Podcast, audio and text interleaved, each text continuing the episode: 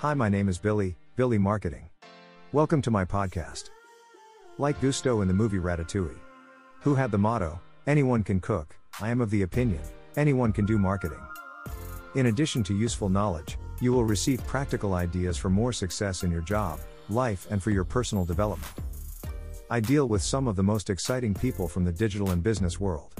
From billion dollar companies to sports phenomena to business legends, it's all here. The most important thing for me is to share knowledge. That means that I provide you with my learnings and insights for free. Let's go. Today we are talking about seven forces for durable returns and corporate defense. What do Tesla, Apple, Netflix, and Pixar have in common? They all apply a little known concept called seven forces, developed by author, strategist, and Stanford professor Hamilton Helmer. By doing so, they create the conditions for sustainable returns and make the company defensible. This also shows that current performance is not an indicator of future success. What is the Seven Forces strategy? The Seven Forces is a practical theory of strategy based on the concept of power, i.e., the conditions that create the potential for sustained return differentials. Invention always comes first. Every company faces a do or die strategy, a critical directional decision. The seven forces are a real time strategy compass. Who developed the seven forces strategy? At Helmer and Associates, later Deep Strategy, a strategy consulting firm he founded, Hamilton Helmer has led over 200 strategy projects with major clients including Adobe Systems, Hewlett Packard, Netflix, and Spotify. Over the past two decades, he has also applied his strategy concepts as an active equity investor and is currently Chief Investment Officer and co founder of Strategy Capital. He holds a doctorate in economics from Yale University. Hamilton currently teaches business strategy at Stanford University and is the author of Seven Powers The Foundations of Business Strategy. 1. Network Effects. The value of a service to each user increases as new users join the network, company, service, product. There is a force called the network economy, but there are six other powers, and large companies can have any number of them. In fact, several of them can work together. Let's take Uber as an example. The company has created a versatile platform that is revolutionizing personal transportation. There are network effects here, but the problem is that more than one company can benefit. Lyft can also take advantage of this incredible value and compete with Uber in this market. Network effects are a key driver of product market fit in this case. Product market fit is a measure of how well the product and its value proposition satisfies the market, and therefore the customer segment and their needs. So it is the target and end customer that decides if the product satisfies them and if the product market fit is given or not. You can create tremendous value for your customers, but you also have to be able to keep some of it for yourself. If that's not the case, it becomes a company that's just not fun to run. In the case of Uber, you can think about what keeps a competitor in check, which is scale density in certain geographic areas. However, the larger the area, the smaller the advantage Uber has over a company like Lyft. In large markets, you can easily have two competitors. They can compete against each other, and that will be the basis of their competition. They will both benefit from network economies, so this is not really a source of strength. Question How can your company benefit from network effects and what are they? 2. Cornered resource. A company that takes advantage of a contested resource has preferential access to a coveted asset on attractive terms that can independently increase value. If you have rights to certain resources or assets that can't be taken away from you, that's a cornered resource. They are materially valuable, so if they were transferred to another company, that company would also reap the economic benefits. Let's take Pixar as an example. In the early days of Pixar, there was a group that went through the hell of developing Toy Story 1 and 2 and learned to collaborate in incredibly creative ways. Everyone who was involved was put in a position to make these amazing films. And Pixar landed an incredible hit series that is unparalleled in the film industry. Since then, Pixar has been a sought after resource made up of the talent needed to make these digital films. The whole group is the resource that matters. Disney tried to poach some of them, but they wouldn't leave. Eventually, Disney bought out Pixar. They were a valuable resource that made the company successful. The first group of directors was their limited resource. And for Pixar to be a great company in the future, they need to expand that pool of directors. Question What is the limited and contested resource for your company? 3. Scale economies. Economies of scale occur when there is an economic relationship in which unit costs decrease as volume increases. This means that the market leader has an advantage. So if you're bigger, you have a lower cost position, which means you make more money at the same prices. Let's take Netflix as an example. Netflix went through an incredible transformation when it had a fierce battle with Blockbuster for the red envelope business. It wasn't enough, because they knew that physical delivery as a technology would eventually die out. They knew it would eventually be replaced by streaming, so they had to get into the streaming business. The problem with the streaming business, though, is that if you're just a distribution channel, anyone can do it. The technology is not that hard. You did the Epix deal, which cost about a billion dollars. What happened in that was that they suddenly got exclusive rights to content, and that brings economies of scale, because exclusive rights are a fixed cost.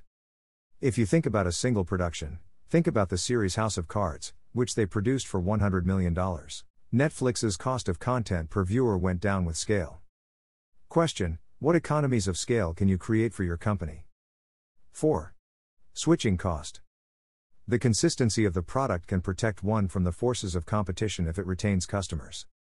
Take SAP as a classic example of switching costs. Enterprise software like SAP is not only expensive and time consuming to implement, but it also typically requires customized workflows and training for employees. Once vendors lock in customers, the likelihood that they will switch to an alternative is very low, even if another product is better. Question How can you increase switching costs for your customers? 5.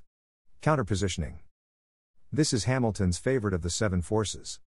A newcomer introduces a new, superior business model that the incumbent will not imitate for fear of damaging its existing business. This is a little different than the classic innovator's dilemma.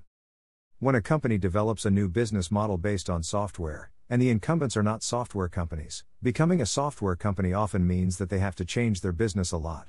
They need different people, different compensation structures, and a different organization. Let's look at Apple with the iPhone versus Nokia. Nokia had a finely tuned supply chain, the product development cycle was masterful.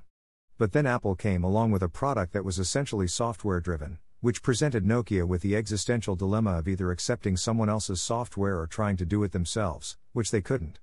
They would have had to change their entire existing business. The counterpositioning often comes in the form of economic impact, because that's what really keeps companies from adapting quickly. Twilio's pricing model is that you sign up for Twilio and spend the first cent to send a text message, make a call, have a video session, or chat. In this building block system, you only pay for what you use. In an industry that's all about selling licenses for software, or telecom companies a two year contract for a line. If you're a developer building a new service, you don't want to sign a two year contract. You want to spend as little as possible because the more barriers and friction you remove, the more ideas can be implemented. I think it's very hard for companies that are used to selling seats, licenses, or two year contracts and line access to change. It's very hard for them to imagine a business where they sell something for a fraction of a cent because they're like, how can I incentivize my sales team? I have a big sales team. So there's this entry point where people don't know what to make of it. They can't imagine how this can even be a business, they certainly don't know how to implement it, and they don't have the will to implement it. That gives you a head start of many years to create value before someone wakes up and says, Oh wow, there is something to this. Maybe we should seriously think about this. Question How does your company achieve counterpositioning? 6. Branding. There is a real difference between branding as a force and brand awareness. Not that brand awareness isn't important, but you can buy an ad for the Super Bowl and get brand awareness. You paid for it. But branding is something that's much more permanent than that.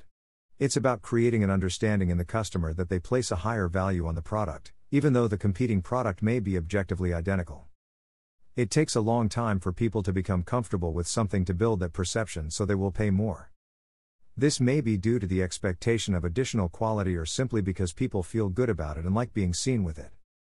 Some people are willing to pay $50,000 for an Hermes handbag. Over time, they have developed this understanding of their customers.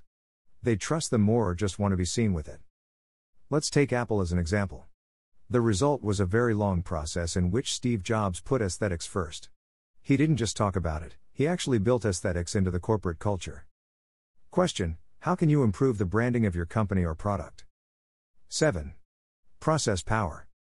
Embedded business organization and activity areas that enable lower cost and or better product.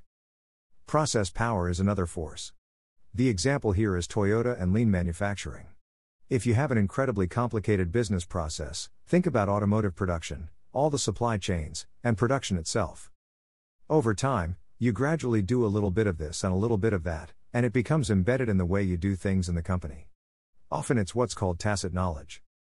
It turns out that a competitor who wants to do this has a very hard time.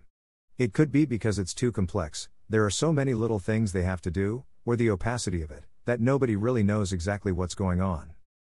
The time it takes to do this is so high that you end up gaining a large market share, like Toyota, and being very profitable. There are legions of consultants who teach people best practices. But it's usually something that can be replicated over time. Question How do you increase process performance in your company? Summary of questions for the seven powers. 1. How can your company benefit from network effects and what are they? 2.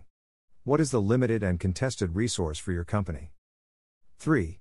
What economies of scale can you create for your business?